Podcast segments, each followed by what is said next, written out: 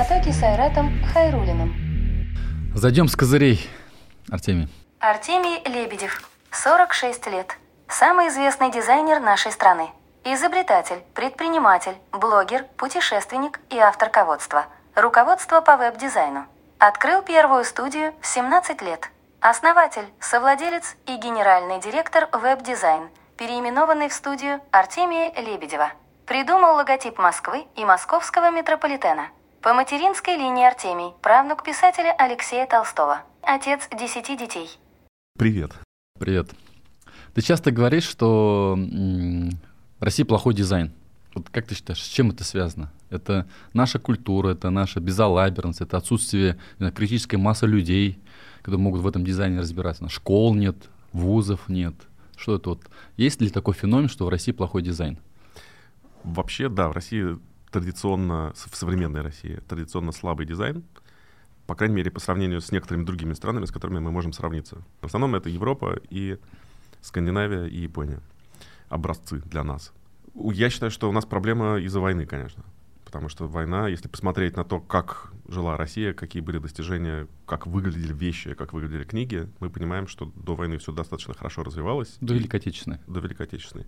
Потом война убила просто все ресурсы, все было потрачено на, собственно, на победу. В Англии, например, тоже все было очень плохо во время войны. Там было жесткое совершенно жесткое дозирование всего, запрещалось выпускать Э, там типа было два вида стула, которые разрешалось производить, а все остальное, ну, типа все на, на фронт, все на войну. То есть там запретили выходные, ну и так далее. То есть очень-очень было все сурово. Не только у нас, в Англии тоже. Но они как-то справились, и при этом у них все-таки было не так плохо, как у нас. В общем, то есть им, им было тяжело, но нам было гораздо тяжелее. И вот все время, которое ушло на восстановление после этого, как мы помним, настолько не хватало даже простых вещей типа жилья, откуда взялись хрущевки, да, это же была программа по борьбе с коммуналками и с тем, что люди жили, ну, Высота совсем ужасно. 2,50 у потолка. Ну, это, кстати, стандарт, который был придуман архитектором Ле Корбюзье, это от идеализма взялось. У него были всякие идеи о том, как должен выглядеть идеальный город, он придумал спальные районы, он, он ненавидел старую классическую Европу с ее архитектурой, и мы вот то, где я вырос в Москве, такой район Медведково с панельными этажами, это мечта Корбюзье и потолки 2,50 взялись от него, потому что он считал, что это гармоничная высота. У него такой был модулор, такая штука, где, значит, он членил пропорции, человек вот с какой-то вытянутой клешней, значит, где-то там 2,50 попадало вот в этот самый идеал. Короче, и плюс ко всему это было дешево. Хотя нормальному человеку нужны потолки минимум 3 метра. То есть ошибся, как мы, как мы знаем. сути. Ну, да, естественно. И мы сейчас эту ошибку не повторяем. Хорошо, ну, с, э, с момента Великой Отечественной войны прошло достаточно много времени. То есть Да. четыре, четыре поколения сменилось. Хрущев, который, ему нужно было хотя бы просто обеспечить людей жильем, издал постановление знаменитое о борьбе с излишествами в архитектуре. Если- То есть экономим, строим, максимально обеспечим неким минимальным комфортом. А, Вот, собственно, хрущевки. Мгм. И поэтому, если раньше на всех домах во время сталинского ампира, да, то есть люди, архитекторы ездили на три года на стажировки в Италию, это была советская школа воспитания архитекторов, их учили на лучших образцах, и они оттуда все знания привозили, делали красоту. Мы до сих пор смотрим на сталинскую архитектуру, получаем от этого удовольствие. И там была и лепнина, и какие-то винограды, и статуи стояли, то есть это был такой древний Рим. Метрополитен. Станции метро, которые строились в то время, да? то есть? Дворцы. Это сейчас уже невозможно себе представить, что когда-нибудь мы еще раз научимся такие дворцы или захотим делать. Это уже невозможно. Тогда же была мысль, надо дать красоту не только королю, не только царю, но и простому человеку, что приехал мужик из деревни, э, попал во дворец, и еще поезд ходит. То есть это общественный транспорт. Это была очень мощная концепция. И Хрущев, вот запретив эти самые излишества, которые на самом деле людям нужны. Людям нужно, чтобы на здании была красота, чтобы был орнамент, декор, лепнина, Мгм. какие-то усложнения. Это все было выкинуто просто потому, что нужно было людей хотя бы поселить в дома, которых у них тупо не было. И в этот же момент случился процесс борьбы с излишествами во всех остальных областях. Убили книжную графику, убили всю красоту, убили, то есть все-все-все-все, плюс пошли 60-е со своей любовью, страстью к минимализму, ну, так вот, полированные столы из какого-то ДСП первого, с каким-то ламинатом, да, люди выкидывали старую мебель, все эти бабушкины комоды, которые были царские, они просто выбрасывались, потому что людям все это было не надо. И люди избавились от всего. Выросло поколение людей, которые, в принципе, у них не было никакой эстетики. Вот я когда смотрю на школьные тетрадки своих родителей, я не верю, что это вот, ну, простой обычный человек, который не работает каллиграфом, может так красиво писать. А их заставляли писать пером.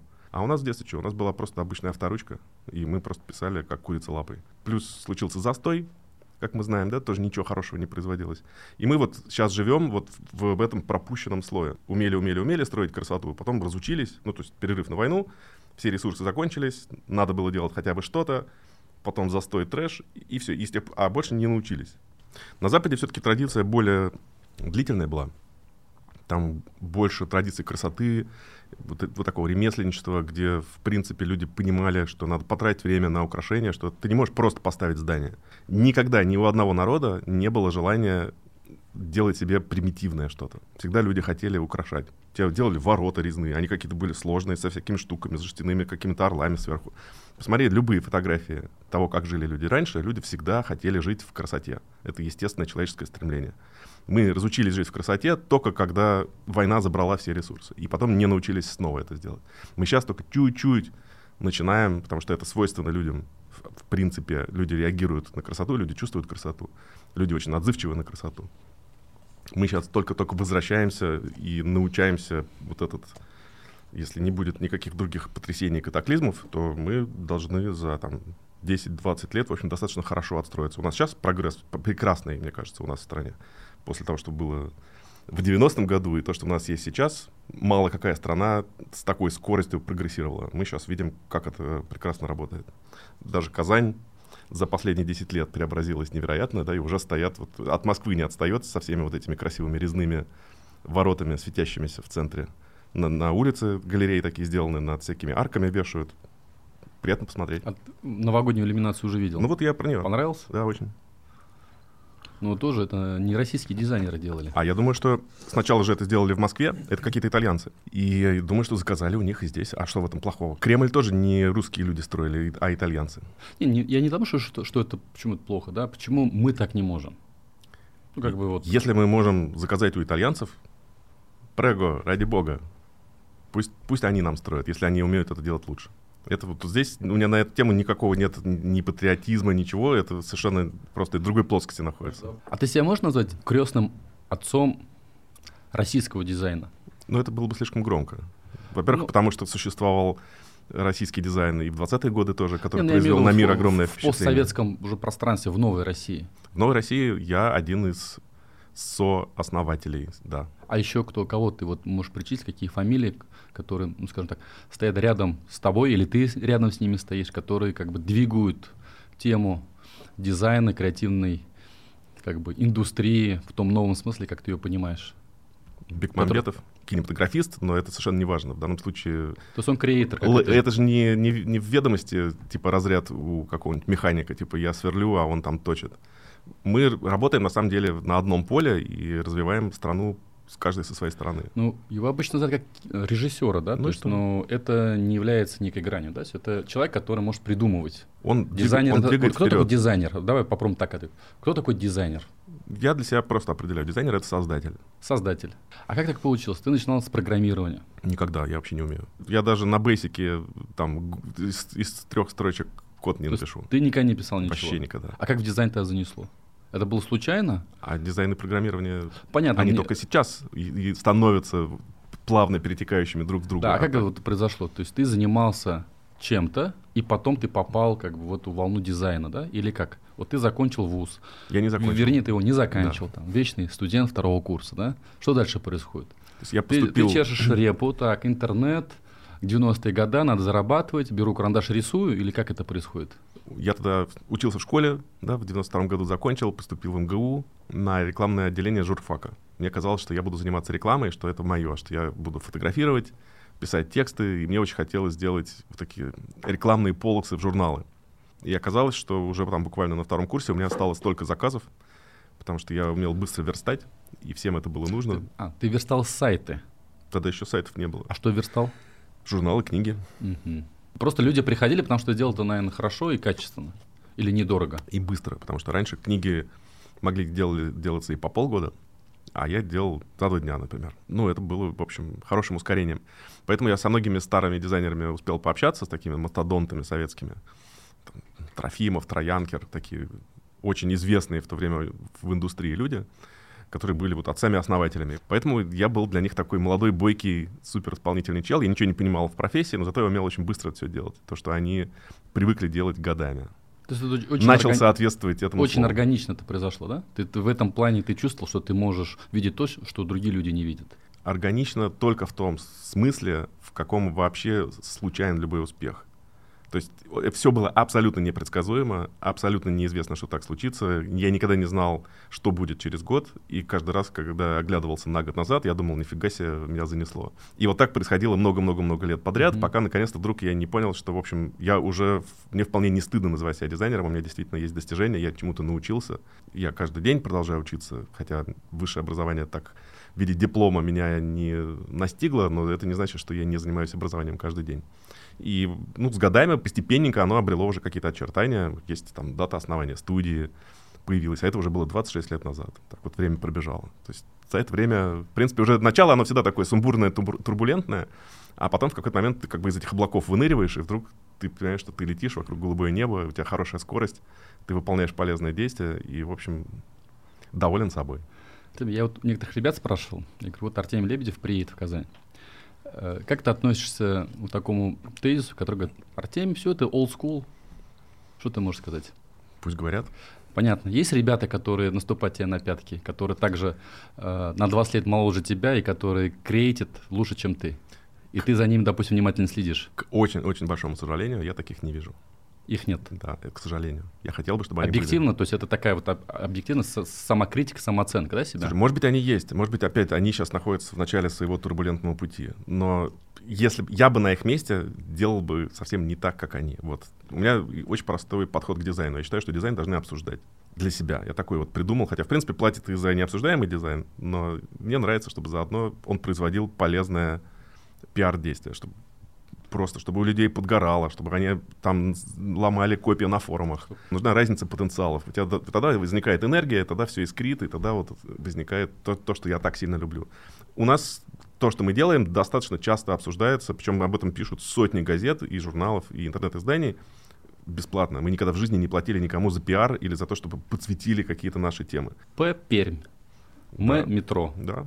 То есть ты специально неким образом как бы провоцируешь и даже понимаешь, что, может быть, это влияет э, или ухудшает, может быть, какой-то функционал, но ты как бы изначально вкладываешь какую-то такую мину замедленного действия для того, чтобы вот эти как бы столкновения были. Хотя, может быть, они несут и отрицательную какую-то историю с точки зрения... Не, не, ни в коем случае. Ничего, во-первых, никогда нельзя делать ничего плохого. Я за белую магию и исключительно за положительное. Люди будут обсуждать вещи, это не значит, что дизайн должен быть каким-то ущербным, чтобы его обсудили. Хорошо, а где вот эта грань? Между эстетикой и пле- плебейством? Между простотой и гениальностью вот эта грань, она где проходит? Вот говорят же, все гениально и просто. Не обязательно. Бывают сложные вещи гениальные. А как вот это тезис, что любой логотип, например, компании, он должен быть таким, чтобы любой человек, взяв ручку, мог по памяти повторить и его нарисовать? Это самый бредовый аргумент из всех, какие бывают. Это люди очень часто повторяют, это такой хороший известный штамп. Если логотип ты будешь определять как логотип, который ты можешь воспроизвести авторучкой... Это неправильно. Это нарисуй герб России авторучкой, я на тебя посмотрю, сколько у тебя уйдет времени, по памяти или как угодно. Ты его не, вос- не восстановишь. А где тогда вот эта грань того, что... Кока-колу нарисуй. Подожди, а Кока-Колу ты считаешь, что это хороший как бы... Очень. Это один из лучших логотипов. И он еще улучшается с годами, он настаивается десятилетиями. Сколько миллиардов вложено в то, чтобы мы этот логотип узнавали, это тоже часть Особенно с. Санта-Клаусом, да, вот эта история? Ну, она нем- немножко натянутая. Не Кока-Кола придумала красного Санта-Клауса, но она, естественно, в своей рекламе использует только красного. И у него, кстати, отличительный признак от других Санта-Клаусов, у Кока-Кольного, у него черные брови. А обычный Санта-Клаус западный, у него Ребят, сид- посмотрите, седые это так, брови. я первый раз слышу, надо будет проверить эту информацию. Действительно, черные брови. Это очень интересно. Это Кока-Кольный фирменный... То есть есть фишечки, которые обычный человек может даже не заметить. Да, Хороший навык а, дизайнер замечать то, что другие не замечают. не обязательно. Э, Выйдем на улицу с тобой. Я, как обычный горожанин, буду ходить и не буду... ну, меня ничего не будет особо сильно смущать. То есть меня не будут раздражать рекламные вывески. Тебе, как человеку, который в этом плане профессионален, ты, наверное, скажешь, эти шрифты плохие, тут вывеска плохая, и тебя вот эта будет штука нагнетать. Вопрос. Где, еще раз, вот эта грань, когда я не замечаю, и мне это устраивает, и ты, как профессиональным взглядом, скажешь, что это все, давайте выкидывать, все должно быть по-другому. начиная от шрифтов, заканчивая как-то чем-то еще. Мы говорим, если мы говорим про улицы, например. Ну, слушай, я замечал, как меня бесит реклама еще до того, как я стал дизайнером. Это просто часть моего сознания, часть восприятия. Ну, конечно, стал замечать еще больше. Я думаю, что это точно так же можно сравнить с тем, когда ты работаешь мэром. Ты же работал мэром. Да. И, наверное, до того, как ты работал мэром, на какие-то вещи ты тоже не обращал внимания. Ты не знал, что, что здесь, там, не знаю, отвалилась водосточная труба, здесь не почистили снег, тут там еще какие-то подрядчик халявят, здесь там что-то тебя пытаются затереть. Смотришь совершенно другими глазами, потому что ты понимаешь, что за этими процессами стоит. У тебя это естественным образом формирует определенные паттерны восприятия, нейронные связи, и после этого тебе очень сложно смотреть на мир глазами человека, который не знает, как делаются процессы. Когда мы сделали за жизнь уже 4, больше чем 4,5 тысячи работ, это, некоторые из них — это дизайн города, один проект ты начинаешь совершенно по-другому смотреть на все процессы, потому что, во-первых, ты знаешь, какие были задачи у людей, с чем они приходили. Вот у них было одно состояние, они хотели оказаться в другом состоянии, ты помог им туда прийти, поэтому, да, идешь по городу, и ты смотришь на все и с точки зрения градостроительства, и с точки зрения обычных людей, и с точки зрения решения задач, и с точки зрения потенциала. Это все вместе у тебя становится такая многомерная картина. Ну и профессия дизайнера просто, она очень для меня удачливая, очень счастливая, потому что у меня есть возможность поучаствовать в тысячах самых разных процессов и посмотреть на тысячи производств, пообщаться с тысячами самых разных компаний. То есть это одна из самых содержательных профессий. Мне, как дизайнеру, повезло, что мне нужно в любом процессе научиться разбираться глубже, чем просто поскрести поверхность. Но все тебя знают именно как разработчика логотипов, брендов, а какие вот вещи, устройства нарисованы, придуманы тобой, которые мы, может быть, в повседневной деятельности используем, даже не зная, что Артемий приложил к этому руку. Не очень корректно говорить «мной», или можно считать, что это собирательный Был, образ. Ты, ты будешь олицетворять. Да, я руководитель команды очень талантливых людей, очень разных, очень творческих и очень умных. Я у них учусь. И моя задача обеспечить просто культурный фон в компании, где их таланты будут востребованы, где у них будет возможность раскрываться. Поэтому наша команда сделала очень Ты много самых говорить, разных... Наша команда, наша команда. Я всегда говорю «мы», потому что это действительно мы. Хотя люди на форумах, естественно, пишут «Лебедев сделал», это, ну, это как у нас говорят, что, да, там, типа, всегда все сделал мэр или президент, как тоже одно собирательное лицо. Хорошее, плохое, все, все хорошее, одному плохое человеку. к тебе. Да. Например, из того, что точно ты мог видеть, и то, что здесь должно висеть на улицах, это почтовые ящики Почты России. А вот новые светофоры, которые есть на сайте у вас? У нас, на самом деле, светофоров шесть разных мы делали. Мы делали, кстати, по заказу Стамбула светофоры. И там тоже процесс очень такой интересный, потому что я в какой-то момент придумал, что у светофоров должны быть секции квадратные, просто потому что круглые — это историческое наследие от того, что была лампа накаливания, и нужно было делать рефлектор, который бы равномерно собирал весь свет. А сейчас у нас есть светодиоды, поэтому нам не нужно иметь круглую форму. Она ни зачем не нужна. И квадратная, у нее больше площадь, а площадь светофора — это вещь очень важная, потому что есть же там 10, 20, 30 сантиметров диаметра у светофоров. Uh-huh. На больших перекрестках вешают большие, а задача-то такая, чтобы просто было заметнее на более далеком расстоянии. Поэтому мы сделали квадратные светофоры, и даже в Москве их повесили на Тверской улице, и пришло ГИБДД на второй день и сказал, ребят, не по, не по ГОСТу света, светофоры у вас могут быть какими угодно, а светиться должно круглым. И сейчас там висят... Это же ГОСТ, наверное, такой Конечно, ну да, ну, потому что у них, они смотрят в ГОСТ, там кружок нарисован. И у нас квадратные светофоры светят кругом на Тверской. А какие-то были необычные как бы заказы с точки зрения производства или создания проектов, за которые ты вроде сначала хотел взяться, а потом отказался? Такого, наверное, нет, чтобы я отказался в процессе, нет. Это становится обычно понятно на более ранних этапах. Так что нет, мы справлялись. Если уж брались, то справлялись. Если вот эти все четыре с половиной тысяч проектов положить на десятибальную шкалу, и какие есть проекты, которые вот ты супер гордишься, что ты точно попал, и она сработала? Вот один-два проекта с левой стороны, один-два проекта с правой стороны. Так, чтобы я прям помнил вот сходу, за что мне стыдно, я сейчас, наверное, не вспомню что-то точно должно быть. И что-то, что мне не нравится, и что-то, что просто проходняк. Или скоммунизили у кого-то, например. Э, такое было два раза, или один, один раз, наверное, был, да. Один раз мы оказалось, что дизайнер взяла чужую работу, мне ее подсунула, я ее выбрал, потому что она мне понравилась, то есть я увидел то хорошее, что в этой работе было. Просто а оказалось, что оно не наше, да? это просто оказался плагиат. Заказчик это принял, мы это повесили, тут же всплыло Шум, откуда. Гам. Естественно, у нас мы настолько под микроскопом, каждый чих люди рассматривают, и когда приходит статичная аудитория, которая все везде все видела, они нам тут же в первый же день устраивают бета-тестинг такой, который мало кто получает. То есть в этом смысле у нас очень хорошая такая тонизирующая аудитория. Вы переделали потом? Да, Или оставили как есть? в этот же день дизайнер была уволена, работа осталась в портфолио в назидание всем остальным, перечеркнутая красным крестом. То есть это мы, мы отказываемся от этой работы и тут же переделали, и мы сделали версию 2.0 другую. Это она сделала неотдалеку ума, не подумав, что об этом кто-то узнает, или, может быть, она сама просто, может, совпала? Это человеческий фактор. Человеческий фактор. Да, Такое то есть, может быть. Ну вот когда она, там понятная психологическая причина, она просто измоталась, она делала там 50 вариантов, и все не то. И тут она просто пошла куда-то, взяла какой-то вариант, и вдруг бас, он принимается. У нас есть вариант с плагиатом, который висит в нашем портфолио, зачеркнутый, в качестве назидания и в качестве демонстрации того, как мы относимся ответственно к тому, что мы делаем. Потому что воровать нельзя ни в коем случае. А из лучших работ, вот чем ты гордишься? Схема метро. Ну, вообще, все, что мы сделали для метро, в принципе, это очень мощно и очень хорошо. Логотип Яндекса Первый. первый. А второй? И второй, и третий, а сейчас уже Вот который был четвертый. последний новый, тоже делали вы? Я... Дело в том, что Яндекс стал такой большой компанией, что у него нет одного автора, его делают 10 человек.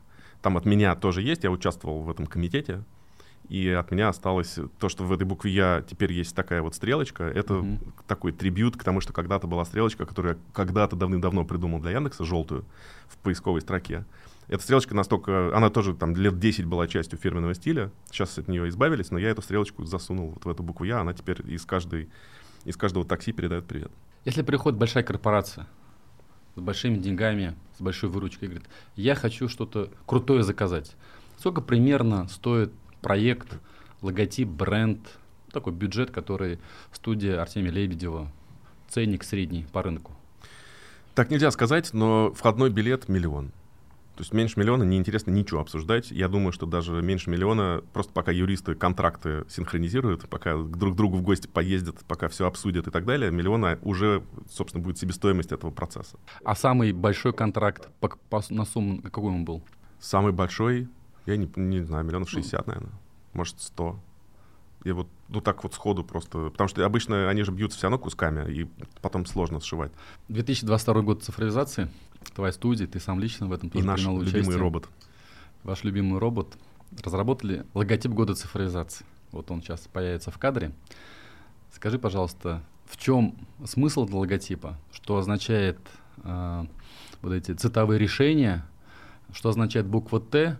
И как э, искусственный интеллект, который применялся при разработке этого логотипа, был задействован? И где, э, ну, скажем так, доля человеческого труда, если можно выразить в процентах, и доля как бы той нейронной сети, которая когда-то в свое время никто об этом не знал, и вы эти штамповали по 100 тысяч рублей логотипы всем и вся, и говорили, о, классно, я получил логотип от Артемия Лебедева. Для меня это очень важный проект во многих смыслах, и очень важно вот то, какая команда была в этом проекте задействована, потому что в Татарстане год цифровизации 2022, у нас есть такая задача, и мы, естественно, поскольку у нас есть наш коллега нейросеть и дизайнер Николай Иронов, который делает нам логотипы не уставая, мы, естественно, пошли к нему, попросили его показать варианты. Он не устает, не потеет, делает тысячу вариантов просто по нажатию мышки, и мы выбрали один из вариантов, который нам показался интересный, буква Т, первая буква слова Татарстан, которая видно, что она настолько странная и безумная, что человек так думать не умеет. По крайней мере, пока. Потому что главный смысл нашей нейросети заключается в том, что мы создали механизм, который генерит идеи. Причем эти идеи иногда настолько интересные, смелые, нестандартные и яркие, что если бы был живой человек, который умеет так делать, я бы его сразу взял на работу. То есть у нас, я наслаждаюсь тем, что мы создали инструмент, который нам помогает в нашей жизни. То есть ты на полном серьезе говоришь, что ваша нейронная сеть и именно как бы такая крутая в том плане, что может генерить то, что человек не может придумать. В этом- или, или помыслить так не может. В этом главный кайф. Человек не может так помыслить, и человек не... Потому что он мыслит шаблонами, да, человек? В любом случае, да. А также человек боится какие-то делать вещи, потому что, типа, так не принято. У него нет вот этих безумных каких-то нейронных э, сбоев, которые могут в этом сбое, живой человек может увидеть какую-то интересную штучку, которой раньше не было, какую-то свежесть. У нас Николай Иронов работает в автономном режиме в качестве просто проекта за 10 тысяч рублей. Любой может сейчас там сделать 10? 10. У нас есть программа экспресс-дизайн, но ее делают только живые люди. Иронов больше не делает. Он был нужен для того, чтобы его просто его карьеру начать.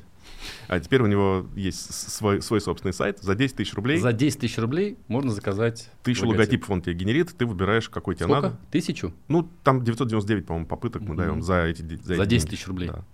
И вот, соответственно, мы пришли к нему, вбили туда цифра, год, Татарстан 2022. нажали на кнопочку, он выдал сколько-то вариантов, мы сказали, так, надо еще, там, еще раз нажали на кнопочку, он еще выдал. Короче, в какой-то момент увидели вот эту букву «Т», которая свежая, интересная, и самое главное, ее сделал робот, ее не рисовал живой человек. Поэтому для года цифровизации это самая лучшая иллюстрация того, к чему мы идем. Мы, вот дизайн, казалось бы, такая область, про которую всегда люди считали, это как поэзия или как музыка. Мы еще не привыкли морально к тому, что это может делать автомат. И чтобы нам это нравилось, как будто это произведение живого человека. Но мы сейчас к этому придем. У нас есть Николай Аронов 2.0 внутри, который работает. Это просто космос. А это делают твои внутренние ребята или на аутсорсинг приглашать там Data Science? То есть ребята, которые эту Ну, нейронку уже обогащают каким-то Третий образом. год мы ее воспитываем, переделываем, дописываем, учим. И то, что сейчас он делает, вот новая версия, это просто отвал башки. То есть прям не, ты не веришь, что это нарисовал робот. Настолько, причем просто словами. Там, нарисуй огонь.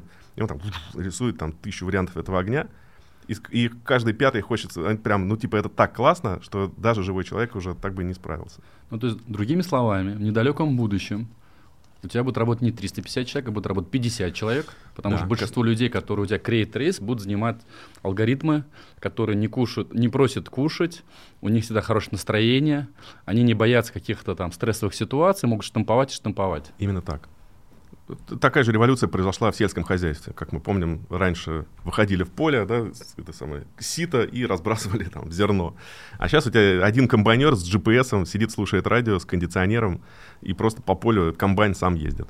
Ну вот тебе не нужно выгонять крестьян туда под это палящее солнце, чтобы они свою жизнь гробили неэффективным своим вот этим примитивным возделыванием земли.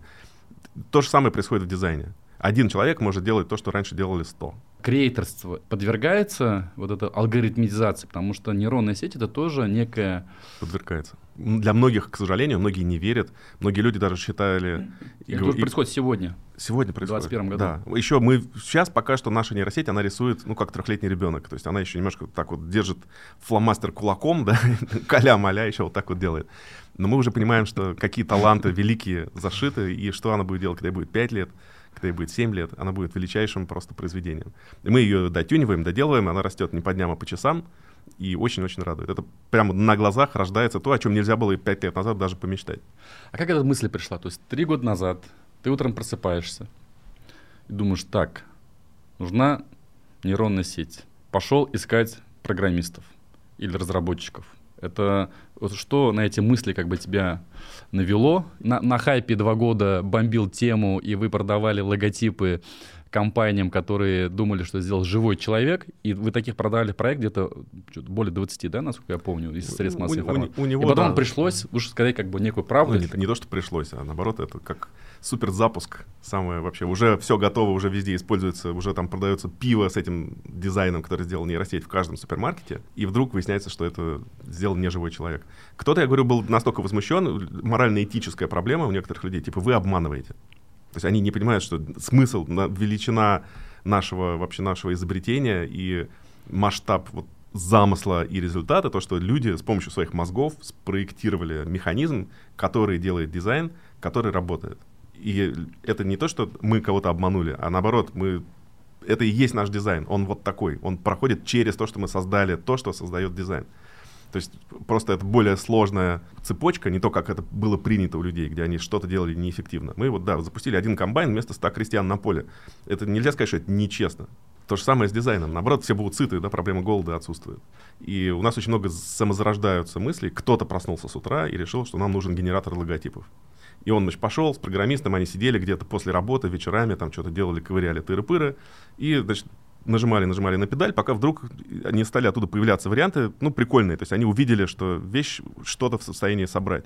И они пришли ко мне и показали. Говорят, смотри, у нас вот, типа, есть какой-то генератор, и вот он уже сделал, там, мы за- забили запрос «птичка», и он выдал птичку.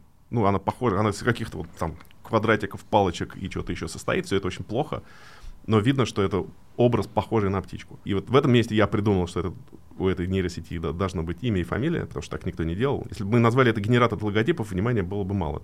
Ну и, собственно, вот такой был проект. Дальше мы внутри сами, внутри студии, не- команда была очень ограничена, никто, аудитория не знала, что это происходит, и внутри студии, значит, Николай Аронов был заведен в наш интранет, у него были все признаки сотрудников, бухгалтерии ему платили зарплату, управляющий компанией, мой ближайший партнер, он не знал, что это не живой человек, то есть это я взял на себя такую вот А этот сотрудник как будто, как будто на удаленке работает, то есть его физически никто не видит, Да, он ну, как просто, будто ну, есть. просто вот я взял безумного дизайнера на работу, вот плачу ему зарплату и, и все. А деньги эти откладывали, чтобы потом их в виде премии, соответственно, раздать всей команде. И это знал только главный бухгалтер, а управляющий не знал.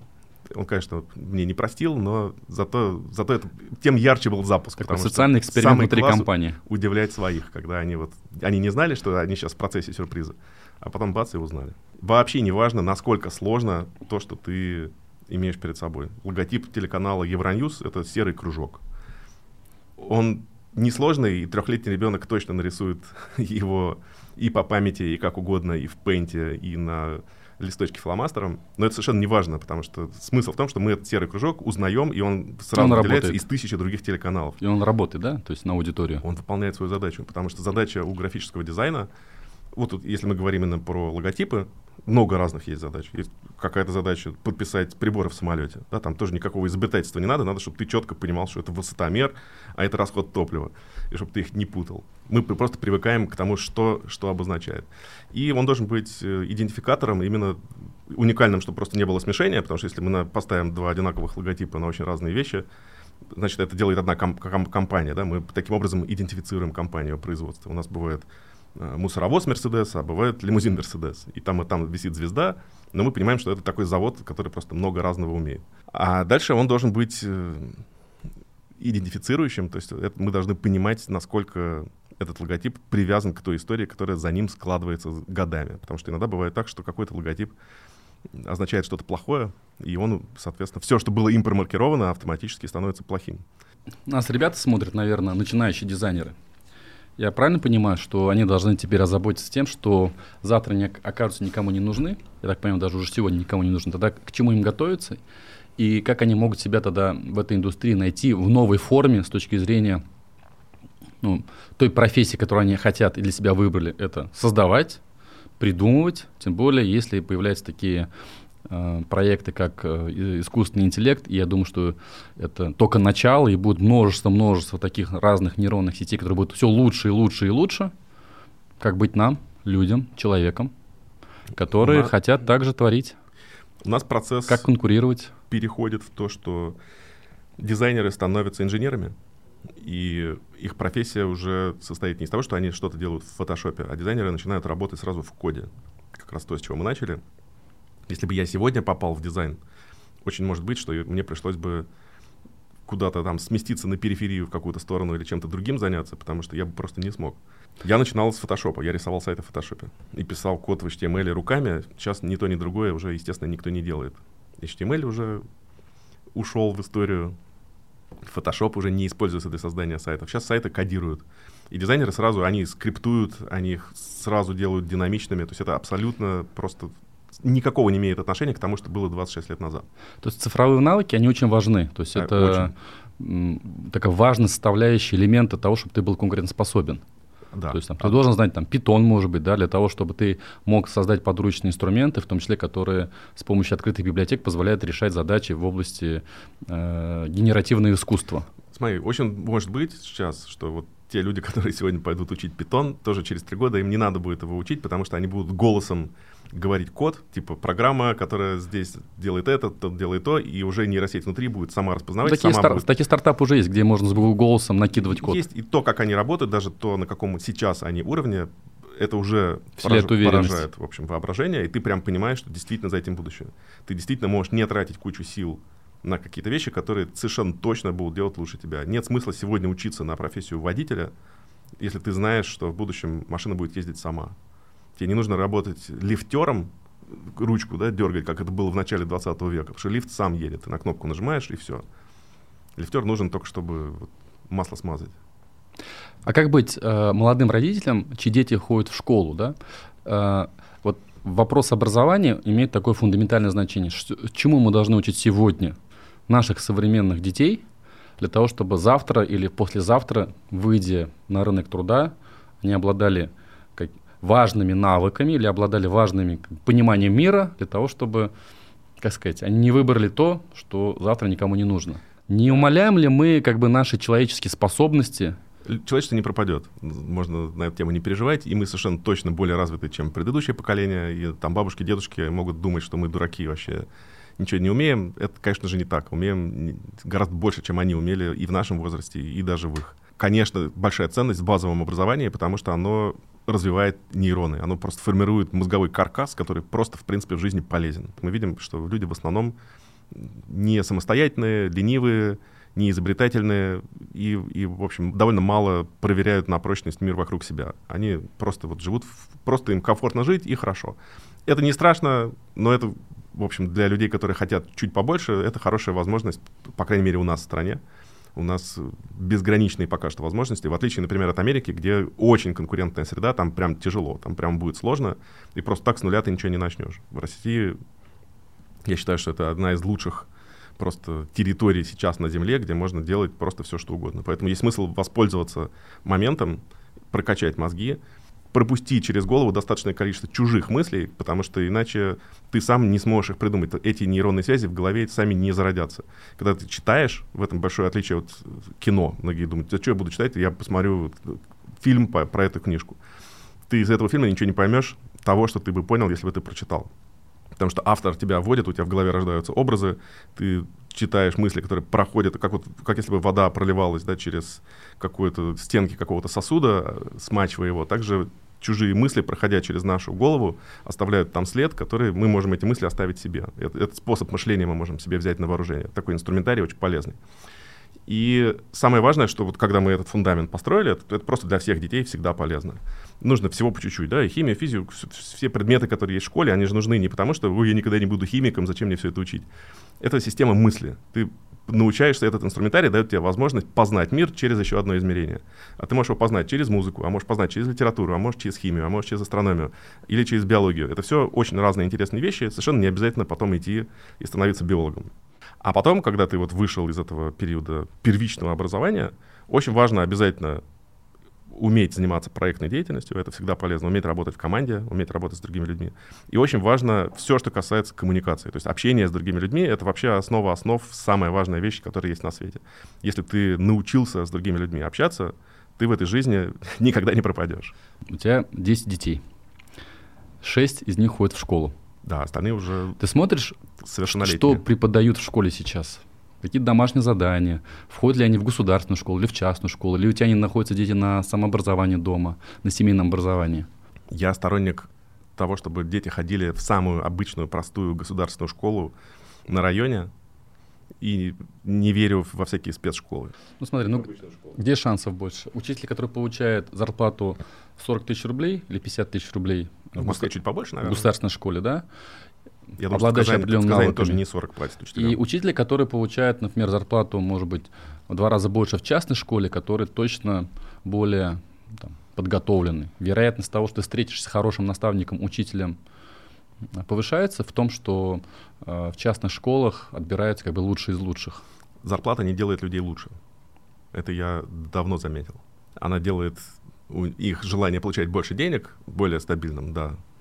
Как сейчас, например, вот появились новые супер экосистемы у нас в стране, и все сошли с ума дизайнеры. Вдруг они приходят, какая-то девочка просто только закончила какой-то свой там вшивые какие-то курсы, и такая сразу 250 тысяч. Ну, девочка, пока. Типа mm-hmm. ты еще в жизни ничего не знаешь, что бывает. Ну и да, если она пойдет в какую-нибудь крупную нашу новую экосистему, в какую-нибудь банковскую, то ее там возьмут за эти деньги, просто потому что они, там такие ужасные условия труда и скучные, что нормальные люди туда за обычные деньги не идут. Но твои дети, я так понимаю, учатся в московских, московских школах, не за границей, а учатся в России. Старшие за границей некоторые, уже взрослые, самостоятельные, совершеннолетние, а младшие в обычной, простой государственной школе, с обычными завтраками школьными. А твои дети смотрят твой YouTube-канал? Смотрят. А то, что, ну, скажем так, э, там бывает нецензурная лексика. Они все эти слова знают. Ты не даешь ли какой-то... Они это узнают при... в детском саду сразу все равно. Узнают это понятно, но это некий модель поведения, когда родитель является неким образцом. В моей системе воспитания я хочу быть нормальным родителем и хочу, чтобы дети понимали, как устроена жизнь. И самое главное, что пока у детей есть детство, надо этим детством наслаждаться. Поэтому, если уж мы тут переходим из цифровых технологий в область родительского воспитания, то я считаю, что с детьми обязательно нужно обсуждать писи, пуки, каки, обязательно нужно обсудить, какие матерные слова они знают. Не надо торопиться, они должны сами прийти с этим вопросом. Если ребенок созрел, Надо на том уровне, на котором он сейчас находится, с ним уметь эту беседу поддержать. Нужно сказать, что типа, а я вот там вот, у меня такая какуля, я покакал. Я говорю, а у меня вот такая какаха. Потому что я большой взрослый, учись, тогда будешь так же, как и я. Ребенку это дико смешно. Он просто счастлив, и он это выстраивает такое доверие с детьми, которое ты никак не получишь, если ты будешь делать вид, что ты такой строгий и мораль читаешь. Да, нельзя, дома нельзя материться, нужно, дети должны понимать, где есть какие этажи, каких, как, каких поведений. Да, со старшим, с ними не разговариваешь. Я могу им сказать, ну, как, если уж мы так доверительно начали общаться, какой-то вечер юмора, они там показывают какие-то неприличные мимасы или еще что-то, они же все равно в это все погружены. Это, не, нельзя от этого избавиться. Если я скажу, фу, какая гадость, уйди отсюда, никогда не показывай, но они же не перестанут интерес к этому проявлять. Они просто будут знать, что, типа, ну, вот нельзя это обсудить с папой, будут обсуждать где-то. И неизвестно еще к чему придут. А так хотя бы я буду знать, на каком уровне развития они сейчас находятся, ну, нужно ли тревогу проявлять или еще что-то. Это нормальный, здоровый, хороший, правильный процесс. И дети должны понять, где есть разница, что можно говорить, что нельзя, когда, в какой ситуации. Не было такого, чтобы они там в школе вдруг кого-то обматерили. Тогда бы я первый дал бы им подзатыльник просто за недостойное поведение. Или послали на требук учителя, например. У меня было такое тоже один раз. Но Вызывали я... в школу? вызывали, извинялись, и я имел с ребенком беседу, объяснял, почему так делать нельзя. То есть даже если тебе очень хотелось послать учительницу в задницу, то ты, ты не имеешь права этого делать. Это в любом случае это запоминается. Потому что тогда видно, что, окей, вот я, допустим, матерюсь у себя в роликах, но это не значит, что я разрешаю так хоть с кем-либо в жизни позволять себя вести. Это, вот эта разница должна очень четко быть усвоена. Подмечаешь ли какие-то поведенческие навыки, которые формируют как бы пользуются ли они ТикТоком, Инстаграмом, как на это влияет, что они там потребляют, влияет это положительно, отрицательно, как, собственно, как родитель ты мог бы, а, ну, скажем так, а, привести ряд примеров, как ты определенным образом воспитываешь своих детей с точки зрения потребления цифрового контента? Во-первых, я не пытаюсь переплюнуть цифровых гигантов, которые воспитывают с помощью инструментов моих детей. Дети сами прекрасно найдут все, что нужно. Они, у них супер-мега передача сигналов вот это по детскому своему телеграфу, если где-то что-то интересное, модное, классное и так далее, они тут же, как лесной пожар, распространяется, все все сразу знают. И надо просто следить за тем, чтобы там не было ну, какого-то экстремизма, хотя и такое тоже есть. Все равно и жесть, и кровяка тоже проходят. И там важно показать свое отношение, важно вовремя сформировать эти ценности и типа что с этим делать. Потому что они же не будут этого видеть меньше в течение жизни. Важно, чтобы у них просто здоровая, правильная психика правильно сформировалась. И ТикТок величайшая вещь абсолютно. Это, я его называю самой главной образовательной платформой сегодня. Она действительно работает, действительно учит и действительно дает много знаний.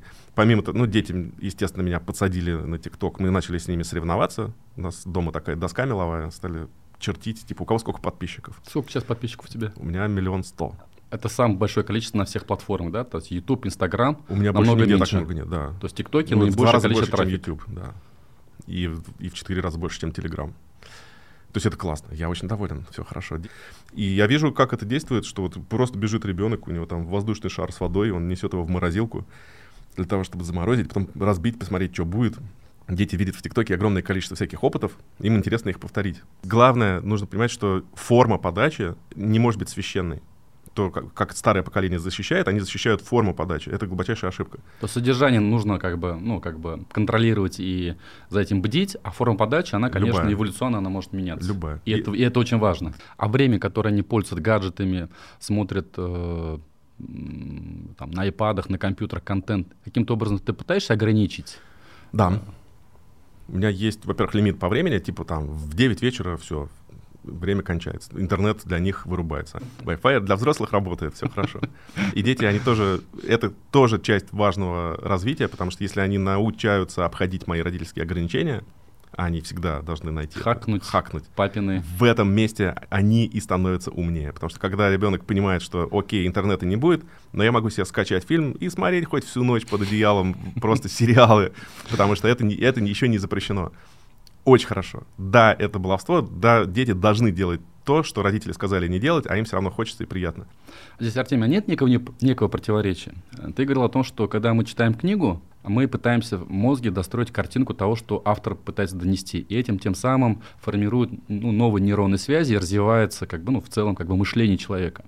И наоборот, когда тебе дают готовый продукт в форме кино, сериала и ложечкой в рот тебе засунули этот контент, соответственно, ты как бы не развиваешься, и это готовый продукт не заставляет тебя как бы больше мыслить в, этом, в, в этой части. Здесь нет никакого парадокса, потому что это называется прогресс. И раньше он просто был достаточно медленный, и циклы были долгими. И хорошо, если тебе в течение жизни попадалась какая-то одна большая вещь, которая менялась. Допустим, вот ты родился, когда все ездили на лошадях, и вдруг изобретают паровоз. Ну, и ты как бы принимаешь это в течение жизни. Как-то вот он все, он назад уже не исчезает. Ты можешь им пользоваться. Потом появляется там самолет или телеграф, потом автомобиль. Исчезают лошади с улицы. Это что же было большое событие для людей. Свечки перестают жечь, электричество. Я умею читать информацию из книжек и знаю, как ей пользоваться, и это полезно. Дети, может быть, пропустят этот этап. Может быть, они сразу перескочат. Они не узнают чего-то, что мне было полезно. У них будет что-то свое я не могу им подсказать, что, сказать, что типа делай как я. То есть временная шкала, она, она как бы разная, а мы думаем, что она как будто она единая. То есть каждое да, поколение да, как будто нужно, живет в одних и тех же условиях. Не нужно мешать следующим поколениям развиваться и жить в тех условиях, какие у них есть сейчас. Не нужно им свое детство продавать. Это абсолютно неэффективно и никому не нужно. Если открыть вот iPhone, что на первой странице, на второй, какие еще приложения у тебя есть? TikTok, YouTube, Instagram, Telegram, программа учета денег, Яндекс карты, Яндекс такси, банки, перевод. У меня очень много, кстати, программ. Я пользуюсь всем, что только можно. Так, Яндекс я вижу. Так, гугловский тоже вариант вижу. Реверсы вижу. А еще какие-то другие, которые чуть лучше, чем классические? Да, потому что там есть просто словари, например, лингва я использую просто как словарь, просто поискать. Еще типа кроме перевод. словарей что есть? А, Какие? Реверс контекст и лингви очень хорошие, потому что они дают слова в контекстах, когда ты видишь абзац текста, в котором то... Обычно я использую для всяких фразеологизмов, когда словарь не справляется. Когда mm-hmm. он вообще... Ну, он переводит, но я не понимаю, что это значит. А нужно понять, как этот фразеологизм используется в жизни. Еще что, что такое, может быть, необычное? Необычное. Госуслуги, Альфа-банк. Ты я... бы перерисовал бы госуслуги сайт? Ну, он скучноватенький и, и местами туповатенький. То есть там есть какие-то вещи, которые, ну, как бы еще вот и чуть-чуть не хватает какого-то шика. По сравнению с тем, что в Европе царит, это, конечно, просто космос.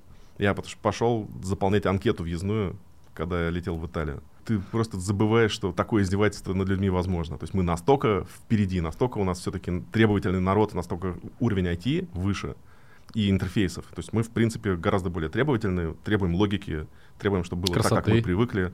Эстетика обязательно нужна. Но по сравнению с нами, они просто в каменном веке. Это прям жуть. В последнем посте в Фейсбуке, одним из самых последних, ты писал о том, что как классно, что большое количество камер, как классно, что от этого меньше преступлений, и, значит, камер бояться, собственно говоря, не надо. Говорят ли о том, что ты сторонник вот такого м, подхода, и ты избавлен себя от мысли, что какой-то большой брат будет тебя следить? Пусть следят, это очень хорошо, все это прогресс. И самое главное, что это такой объем информации, такое количество, что все равно никакой большой брат не сможет это все посмотреть, это, сможет, это уже big data. Она будет обрабатываться нейросетями и будет отлавливать паттерны. Это ровно то, для чего нам нужны все эти камеры, все эти девайсы и так далее. Мы можем управлять пассажиропотоками, мы можем отслеживать какие-то преступные действия. То, что нам пишут ужасы про то, как страшно в Китае, ужас, там уже типа камеры сами те научились выписывать штрафы, уже не нужен прокурор, очень хорошо. А что если представить такую ситуацию? Представь, что все подъезды всех многоквартирных жилых домов оснащены умными домофонами, в котором есть камера, распознающая лицо. Это не является неким вмешательством как бы, в свободу или частной жизни? Если участвуют все, то это не может быть вмешательством. Потому что вот если ты живешь в деревне, то все знают, что у тебя происходит, потому что мало народу, и потому что всем все видно. По большому счету, твой телефон в кармане стучит на тебя и знает о тебе гораздо больше и рассказывает в гораздо большее количество компаний, чем тебе хотелось бы. И это делает последние 20 лет. Поэтому почему сейчас люди об этом переживают? Facebook про тебя знает гораздо больше, чем госуслуги. Кто перехватывает MAC-адрес твоего устройства на входе в супермаркет и дальше его передает по каким-то там меткам внутри, где все твои... Известно, куда ты сходил в этом торговом центре, где ты задержался. Если ты поставил около кассы, наверное, ты платил, а дальше есть транзакция, там и все все видят. В примитивном случае ты в аэропорту показываешь посадочный талон, просто потому что тупые технологии. Вообще в будущем ты его можешь не показывать, и так будет понятно, кто ты и откуда. И Facebook знает про людей гораздо больше. У него есть свой секретный профайл про людей и секретный список друзей, который ты ему не рассказывал, на всякий случай, чтобы не палиться. Но Facebook все это знает и внутри с, с помощью своих алгоритмов в том числе на тебя может влиять. Поэтому я считаю, что вообще Facebook — это главное зло на Земле. Но по пока что мои слова звучат просто как будто я такой старый параноик, а потом, когда все это взорвется, бомбанет, люди вспомнят, почему я был прав. То есть много камер — это не зло, Facebook — это зло. Да, потому что Facebook — это частная корпорация, мы не знаем, какие у нее интересы. Facebook нам выдает контент, формирует наше настроение, что самое опасное. То есть это сеть, которая напрямую Может манипулировать, влияет. да, в каком-то смысле? Она ровно это и делает, это ее предназначение. Причем Это за, не за только- деньги. Это, не- это вопрос не только Facebook, это ну, цифровых корпораций, которые могут накапливать данные. И TikTok тоже может манипулировать. Он на основании своих алгоритмов будет выдавать тот контент, который, может быть, тебя сделает сторонником плоской земли. Может. Государство должно как-то вмешиваться, пытаться Я регулировать. за то, чтобы могло, и за то, чтобы вмешивалось. А как сделать так, чтобы слон э, не растоптал поляну и в то же время не остановить прогресс и как-то вот соблюсти интересы всех, и бизнеса, и, и, и граждан? Я за то, чтобы государство вмешивалось, да, и в случае с Фейсбуком я бы просто его, ну, вот я поступал бы как китайцы, я бы его просто запретил. В что- России. Да. Или разбил его хотя бы на 5 фейсбуков, потому что это очень то, что именно Фейсбук Что делает. значит это- разбить? Как пять? Разбить на пять фейсбуков? Ну, чтобы, как Россия чтобы может не, разбить? а, чтобы не все люди сидели в одном Фейсбуке. Он же фактически убил э, сайты. Да, раньше у людей были сайты. Сейчас сайты остались у фотографов и архитекторов. Раньше были домашние страницы. Люди могли что-то сами выражать. У них ты мог ходить в гости к кому-то на сайт. Сейчас у тебя есть Facebook, и он за тебя решает, какой контент ты видишь в ленте. Ты не знаешь, почему эта лента сформирована таким образом. Хорошо, сегодня запретим Facebook. Вот мы на платформе YouTube. Что с YouTube? Тоже его запрещать? Регулировать. Ну, то есть Facebook надо запретить, а остальное регулировать. Разница Фейсбука и Ютуба все-таки в том, что на Ютубе у тебя гораздо больше... Там тоже тебе можно в рекомендациях подсунуть что-то, что ты не хотел смотреть. И особенно это будет заметно, когда будут типа выборы. Да, вот когда будет ситуация, где тебе не все равно, почему тебе показали ту или иную информацию, хотя люди обычно так об этом не думают. Но, естественно, будут вылезать мнения, эти мнения будут тебе предлагаться. Очень сложно понять, это мнение там оказалось, потому что кто-то захотел его усилить, или просто так звезды сошлись. Лучше всего в этом смысле самое честное это, конечно, отсутствие умной ленты, хотя мы понимаем, что умные ленты очень нужны людям. Но мы не видим, как, с помощью каких алгоритмов и механизмов нам результаты этих умных лент подсовываются. С ТикТоком, с, с Инстаграмом что делать? Тоже регулировать? Да. Хорошо, а вот э, возникает вопрос, когда У мы... меня нет ответа как. Никто не знает, как это делать просто. Вполне может быть, что регулирование должно заключаться в том, что просто идет, ну, как мы видим, весь мир плюс-минус приходит к этому, да, какие-то темы становятся за- запрещенными. Типа, давайте про это поменьше. Вот это экстремистский контент, мы его исключаем. И это единственное, потому что мы не можем повлиять на прогресс, не можем сказать, запретите умные ленты, люди-то скажут, а чем мы тогда будем делать в этом интернете, там все скучно, неинтересно. Да, пусть будет интересно, но без вот больных каких-то моментов, которые нас раздражают. Ки- Китай. Просто вот Китай — это будущее человечества. Они нам показывают, к чему мы придем все равно. Из отечественных платформ, более-менее, которые пользуются большинство наших э, сограждан, это ВКонтакте. Других платформ, социальных сетей российских или отечественных мы не знаем. Вот э, вопрос, почему это так происходит. Казалось бы, э, есть Рутуб, который Газпром Медиа сейчас пытается раскрутить. Создали аналог ТикТока. да. Почему это не летит? И при этом есть э, приложение там, отечественного а, производства, там, фильмы, там, госуслуги, там, доставка еды. С социальными сетями мы не умеем работать, у нас не хватает чего-то. Как это, это можно объяснить? Не хватает. Но мы постепенно учимся. Так же, как мы когда-то не умели снимать сериалы, сейчас постепенно они становятся смотрибельными. У нас есть хорошие примеры Яндекс, который делает продукты очень конкурентными, который в открытой рыночной конкурентной борьбе не уступает всему коллективному вот западному предложению. Почему у Яндекса нет платформ, похожей на YouTube? Почему у Яндекс нет платформ, похожей на TikTok? И нет у Яндекса социальных сетей?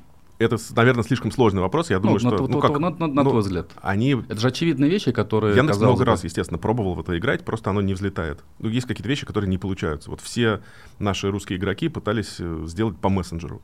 Ну, и ВКонтакт сделал мессенджер, и Яндекс сделал мессенджер. Ну не, ну, не нужны они, ну, просто вот, ну, не заходят, и все. Видимо, надо слишком сильно это дело любить. Или проще купить какой-нибудь готовый, когда вырастет. Не, ну китайский вариант, а, он звучит немножко по-другому. Ребята, мы закрываем наши границы, условно говоря, виртуальные границы. Отечественные платформы будут развиваться, зарубежно запрещаем, да, и как бы, если такой посыл рынку дать, то отечественная индустрия сможет придумать то, чтобы заместила органично зарубежные Сможет. платформы. Да, тогда сможет. Как в Инжи- Китае. Инженерный талант у нас для этого есть. Од- однозначно. Нельзя сказать, что это хорошо, потому что какие-то процессы мировые тоже важны. Но с точки зрения конкуренции это у нас не получается. Когда мы работаем и играем на свободной поляне, у нас не получается создать Да. мировой продукт. Да, не всегда То получается. есть Фейсбуком пользуются все страны мира, и там порядка, наверное, сейчас не знаю, надо уточнить, там трех миллиардов пользователей. ВКонтакте пользуются только страны СНГ и, э, собственно говоря, Россия. Больше там, ВКонтакте за пределами, там, ну, по крайней мере, таких примеров не знаю. Да, зато у нас есть Telegram, который очень хорошо, по-моему, WhatsApp обгоняет. Ну, по крайней мере, Павел к этому стремится, я так понимаю. Ну, у него Ну, по, Очень ауди- по классный- аудитории, очень я думаю, что Telegram проигрывает существенно. если- Слушай, ну, может, там меньше каких-нибудь индийцев или пакистанцев, но в целом, как продукт, по крайней мере, у нас, он однозначно побеждает. Артем, сегодня мы находимся в Казани. Как давно ты был последний раз в Казани? Что удалось посмотреть? Чем Казань отличается от Москвы? И в хорошем, и в плохом плане? И какие впечатления от поездки вот эти последние два дня? Я в Казани шестой раз, и в прошлый раз был в 2017 году. А до этого, соответственно, еще каждые там сколько-то лет я приезжал. Так что я застал все изменения. Еще я когда приехал, это было вот только-только самое начало трансформации. И с каждым годом все лучше, лучше, лучше. У меня любимое место это Чер- Черное озеро, да, называется? Чёрное Черное озеро. озеро. Вот этот район, он просто как будто ты попадаешь в какую-то Европу, вот такую волшебную, совершенно роскошный. Может быть, это пошло для жителя Казани, типа, а, это центр, мы не хотим, там не любим. Мне отлично заходит. Очень классно вообще все развивается, смелые решения в архитектуре. Чем Москва отличается от Казани? В Казани Кремль белый, а в Москве забыли о том, что у нас тоже был белый Кремль. Это очень классно, что здесь эту традицию не порушили. И здесь всего одна звезда на Кремле, но зато золотая. В прошлом году ты высказывался про суверенитет Татарстана. И очень многие у нас здесь в Татарстане, читая и средства массовой информации, и смотря э, на твоих платформах, сказали, Лебедев не понимает, и Лебедев пытается нас э, как бы э, растолкать и раздружить, э, скажем так, между Российской Федерацией и Республикой Татарстан. С чем это ты для себя объясняешь, да? Почему такое мнение у тебя есть, было, и э, как ты на эти вещи смотришь сейчас? Собственно, смысл моего поста был как раз в том, что не надо раздруживаться. Типа, ребята, я замечаю какие-то вещи, которые у меня вызывают непонимание. Я не понимаю, почему происходят какие-то процессы. Мне кажется, что они, возможно, могут стать опасными. Собственно, мой пост был про это. Вот И слово топишь за суверенитет, он такой был в негативном контексте. Что это означает? я знаю, что, ну, имеется в виду, что это я написал, потому что в тот момент я, как- какой-то мне попался пример того, что мне не понравилось. Что кто-то то ли призывал к отсоединению, то ли еще какие-то были какие-то вещи, это как-то у меня сложилось. Я решил, что вот я суммирую свой опыт, просто наблюдаю некий тренд. И обратил на это внимание. В форме открытой, естественно, дискуссии, провокации, потому что если я буду писать текстом, как будто я автор в Википедии, меня никто не будет читать. То есть если вот не сделать текст возмутительным, не будет драматургии, не придут люди, не сломают копии, не обсудят, не будут меня хейтить, не зададут мне через год вопрос о том, что я написал. Это очень хорошо. То есть я всегда таким образом приглашаю к дискуссии, и мне, правда, это очень важно. Я, правда, считаю, то есть я вижу, насколько хорошо развивается Татарстан. Он большой, богатый, развитый и так далее. И вот эти вот процессы, очень важно, чтобы они происходили, чтобы в результате этого не случилось э, отсоединения. А абсолютно точно такие люди здесь есть. И мой, мой пост был, собственно, про них, про вот эти вот процессы. Потому что то, что зарождается как, типа, давайте мы здесь вот о себе позаботимся, в какой-то момент происходит такое знаешь, пережимание и отсоединение, деление клетки. А э- это, я считаю, что важно, чтобы этого не происходило, чтобы, безусловно, все, что касается национального внутри развития, обязательно было. На это каждый народ имеет право. У каждого народа есть свой язык, своя культура, свои традиции. Это все супер важно. И это, кстати, всегда Российская империя всегда это понимала. Да, поэтому она была империей. Империя — это не одна какая-то нация. Империя — это до этого была Римская империя, они всегда с большим уважением относились к тому, что у них есть разные религии, у них есть разные народы, есть абсолютно разные традиции. И они каждому давали, типа, ты в империи, ну делай вот как ты у себя там привык. Но не отделяйся, потому что иначе империя развалится. Я в этом смысле имперский ватник, конечно. Я считаю, что хорошо, что Россия единая вместе в том виде, в каком она есть. Ну вот мне так спокойнее, приятнее. Хотя по большому счету если все республики, все 85 субъектов, каждый из них станет отдельной страной, ничего не случится вообще на свете. Ну, вот ничего не случится. Неужели в публичном поле какие-то предпосылки, что Татарстан хотел отделиться? Я просто так немножко с удивлением даже это слушаю, потому что... А, прости, в 91 году... Нет, я имею в виду, может быть, в 91 году мы говорим про 2020 ну, это, год. Это вполне запало мне в душу, я видел То этот есть какая-то какая Тогда, была статья кажется, на эту тему? Чудом тогда. Ну, может я быть... не писал в 91 году в блоге, но я запомнил, как страна начала разваливаться, и это тоже было нехорошо. То есть для меня развал Советского Союза — это неправильный процесс. Ты очень интересный тезис сказал, что ты, когда э, высказываешь некое мнение, ты определенным образом провоцируешь некую ситуацию. Где грани тех вещей, которые нельзя переступать, ввиду того, что последняя в этой истории со святыми мощами теперь очень сильно э, на тебя как бы... Я тебя уверяю, ничего не будет. Это поговорят и забудут. Я поднял эту тему. Причем самый прикол, вот очень хороший вопрос про где грани. Одна из вещей, которые я постоянно проверяю, я все время тестирую эти грани, потому что мне важно понимать, что происходит. Это, это и, по... и эти грани меняются, то есть мы как бы в таком трансформационном они... процессе находимся. Именно так, они меняются. У меня есть посты, я называю это искусство повторного поста, которые я просто публикую раз в несколько лет. Один и тот же? Один и тот же, прям слово в слово. Но мы понимаем, насколько общество успевает за это время измениться. Вот пост про мощи был написан в 2015 году. То есть этому посту 6 лет. Сейчас уже 7 будет. И ты его повторил? И, я его повторил. Он лежит в архиве, там видны комментаторы, которые его прокомментировали вот 2015 На... годом. В то время никто не реагировал и не возбуждался? В то время никто не возбуждался, зрения. а сейчас возбудились. То есть получается, что за 6 лет общество прошло такой путь, изменилось восприятие, и я получаю бумагу из Следственного комитета по вопросу, который, казалось бы, ну, у них есть дела поважнее. Можно заняться действительно чем-то... Ну, ты оскорбляешь чувство верующих? Так пишут?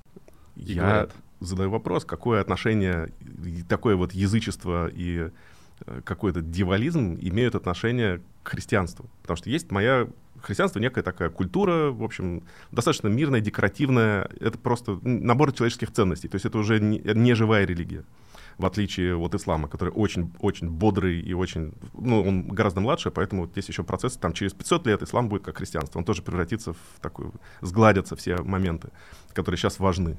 Потому что в первую очередь религия, она для чего нужна? Она регулирует семью и армию. Это очень важно. И, собственно, мы видим, что христианство больше ни на что не влияет. Оно просто, ну, типа, остались церквушки, остались какие-то там традиции, куличи, там еще что-то. Это совсем не то же самое даже, что было сто лет назад и какое отношение куски тела, которые лежат в серебряном окладе, имеют к христианству, даже при том, что, возможно, этой традиции там тысячи лет, и кто-то даже может объяснить, почему это так, мне это глубоко непонятно. Я считаю, что это неправильно. И даже если будем читать Библию, все равно там будет написано, что ты прах и должен в землю вернуться. Собственно, Бог завещал хранить людей в земле и превращаться в прах или кремироваться. Это потому что мы атомы, и держать какие-то кусочки атома в неразложенном виде для меня, ну, такое у меня вот общественное такой предложил дискуссию, ребят, давайте мы все-таки вот дожили, уже у нас есть столько всяких знаний про человечество, давайте не будем костям поклоняться. Кто-то хочет на это обидеться, да ради бога, пусть обобижается. Я не могу эту тему обсуждать. Нет, я не согласен с этой постановкой вопроса. Хочу обсуждать все, что мне интересно, потому что я вижу, как нормальные взрослые люди вдруг занимаются, с моей точки зрения, какой-то языческой ерундой. И, Артемий, последний вопрос. Я думаю, что наши зрители могут сделать определенный вывод. Артемий в публичном поле и Артемий здесь как два разных человека. Там он может рыгнуть и сказать, что это новость дня или новость недели, послать на три буквы кого-то и глубоко размышлять над темой воспитания детей, в целом развития России, а, ты сам себе этот когнитивный диссонанс не чувствуешь? Это органичные две вещи. Одно, которое ты работаешь такое на внешнее поле, и то, которое является такое истинным собственным «я», которое несколько другое, чем то провокационное, стебное, которое мы в большинстве случаев знаем именно, Артемия таким. Ну, то, что это в эфире у меня вот такая роль, это совершенно не значит, что там именно я, как человек, потому что есть такое понятие, как литературный персонаж. Я придумал некого персонажа, который облачается в некую одежду Супермена, и в ней он обладает сверхкачествами, как Человек-паук. Вот пока он не натянул трико, он, он не может вот это пустить паутинку. Когда он в пиджаке, он не может да, это сделать. Он просто не работает, потому что у него нет суперсил. Вот я, когда преображаюсь и становлюсь блогером или читаю новости, это не то, что я делаю в жизни. Да? В жизни у меня это все происходит в голове, мне даже нет необходимости это высказывать. Ну, я, я могу пережить просто сам это внутри себя продумав. Но я из этого делаю продукт, И он имеет некие формы, которые...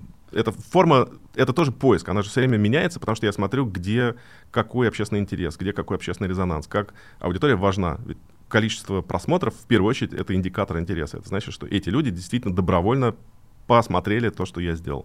Они могли бы не смотреть. Но Степ — это твой конек. Это один из инструментов.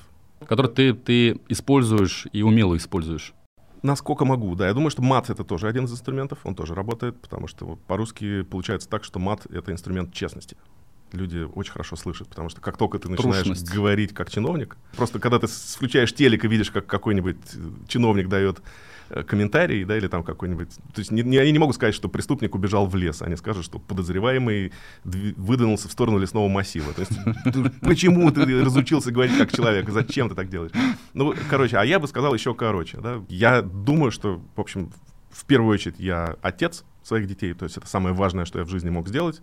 У меня, в общем, не- неплохое а, остается наследие. А потом у меня есть работа. И я достаточно давно работаю, достаточно успешно. И, собственно, э, пока я этим занят, и пока у меня есть результат, я достаточно спокоен. Я могу себе позволить даже, имея семью и имея работу, еще немножко баловаться с блогами. Это такое вот маленькое хобби, которое мне доставляет удовольствие, поддерживает меня в тонусе. Всем большое спасибо тебе. Спасибо, Рад. Я очень приятно удивлен, мне это знакомство очень понравилось. Вот, ты очень глубокий человек. Рахмат. Спасибо.